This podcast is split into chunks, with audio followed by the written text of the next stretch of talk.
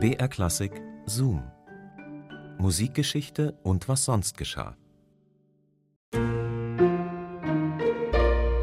Freundschaften beginnen ja manchmal in der Kneipe, im Verein oder im Büro.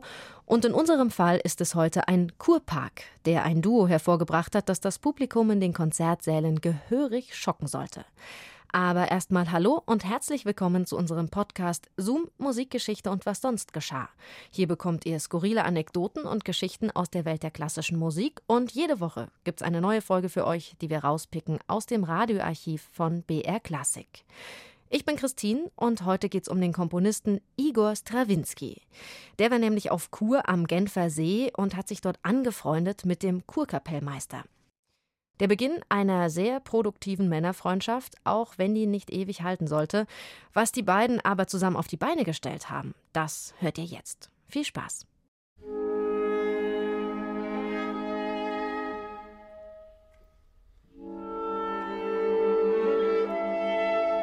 Es ist eine Männerfreundschaft der besonderen Art, eine künstlerische Beziehung mit musikgeschichtlicher Bedeutung, in der sich, wie in kaum einer anderen, die Entwicklungen der Musik des 20. Jahrhunderts widerspiegeln, zwischen revolutionärem Aufbruch in die Moderne, ästhetischen Glaubenskriegen und konservativer Gegenreformation. Und es ist eine Freundschaft, die an einem Ort begann, an dem wahre Männerfreundschaften nur selten beginnen. Im Kurpark.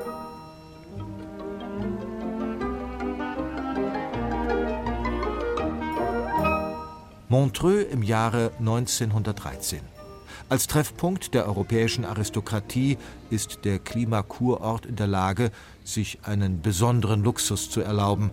Ein Orchester, das das vornehme Publikum ganzjährig mit mehr oder weniger leichten Klängen beglückt. 1913 hält sich ein junger russischer Komponist am Genfer See auf, Igor Strawinski, 31 Jahre alt und auf dem Sprung zu einer von Skandalen und Sensationen gekennzeichneten Weltkarriere. Wie es sich für einen Kurgast gehört, sucht Strawinski Zerstreuung vor der Konzertmuschel. Ob er dabei die musikalische Potenz des dort aktiven 29-jährigen Kurkapellmeisters erkennt oder diesen nur aus kollegialer Solidarität aufsucht, wissen wir nicht. Jedenfalls, das Aufeinandertreffen der beiden jungen Männer wird weitreichende Folgen haben.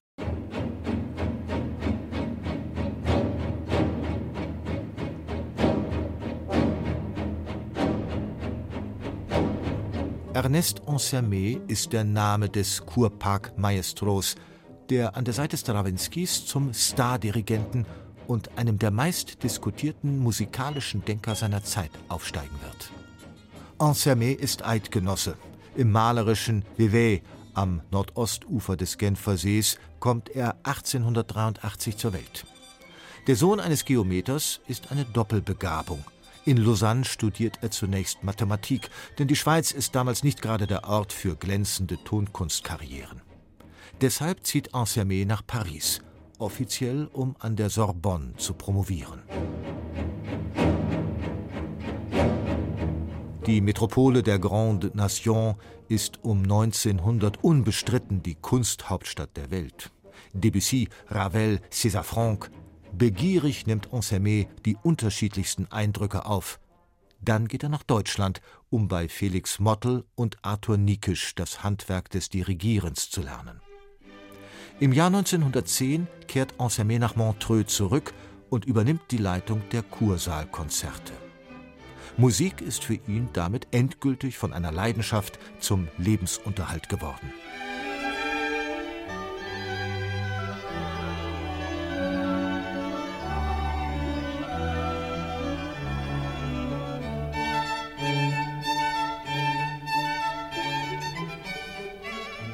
Montreux 1913 aus einer Kurparkbekanntschaft erwächst schnell eine ungewöhnliche Beziehung, die sich über das Berufliche hinaus ins Private erstreckt.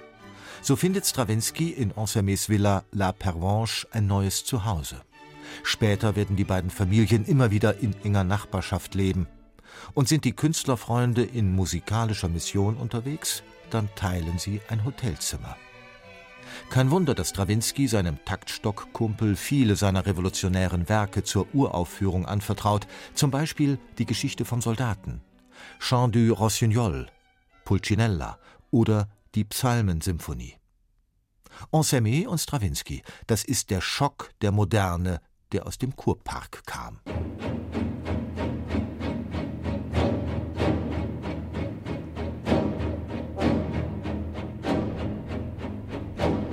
Beziehungen sind brüchig. Und auch die ungewöhnliche Männerfreundschaft wird nicht von ewiger Haltbarkeit sein. Mitte des 20. Jahrhunderts gilt Ansermet, der zwischenzeitlich das Orchestre de la Suisse Romande gegründet hat, als Dirigent von Weltrang. Der Schweizer macht jedoch noch mit einem anderen Interesse von sich reden. Als Naturwissenschaftler setzt er sich mit den rationalen Gesetzmäßigkeiten der Musik auseinander gibt es einen musikalischen Positivismus, ein richtig und falsch, ein gut und böse. Seine komplexe Gedankenwelt formuliert Ensemé in seinem Buch, das 1961 auf den Markt kommt, die Grundlagen der Musik im menschlichen Bewusstsein.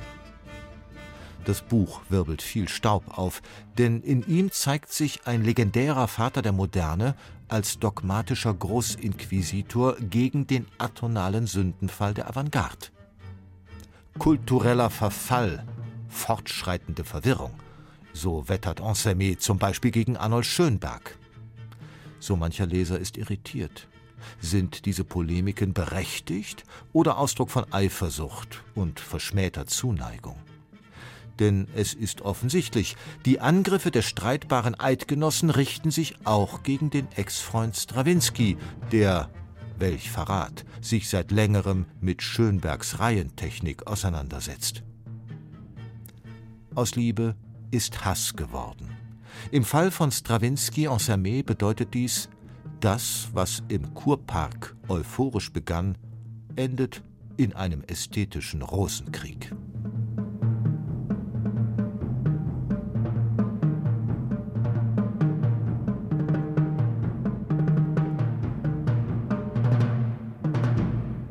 Nicht die erste und auch nicht die letzte Freundschaft unter Künstlern, die am Ende in die Brüche ging.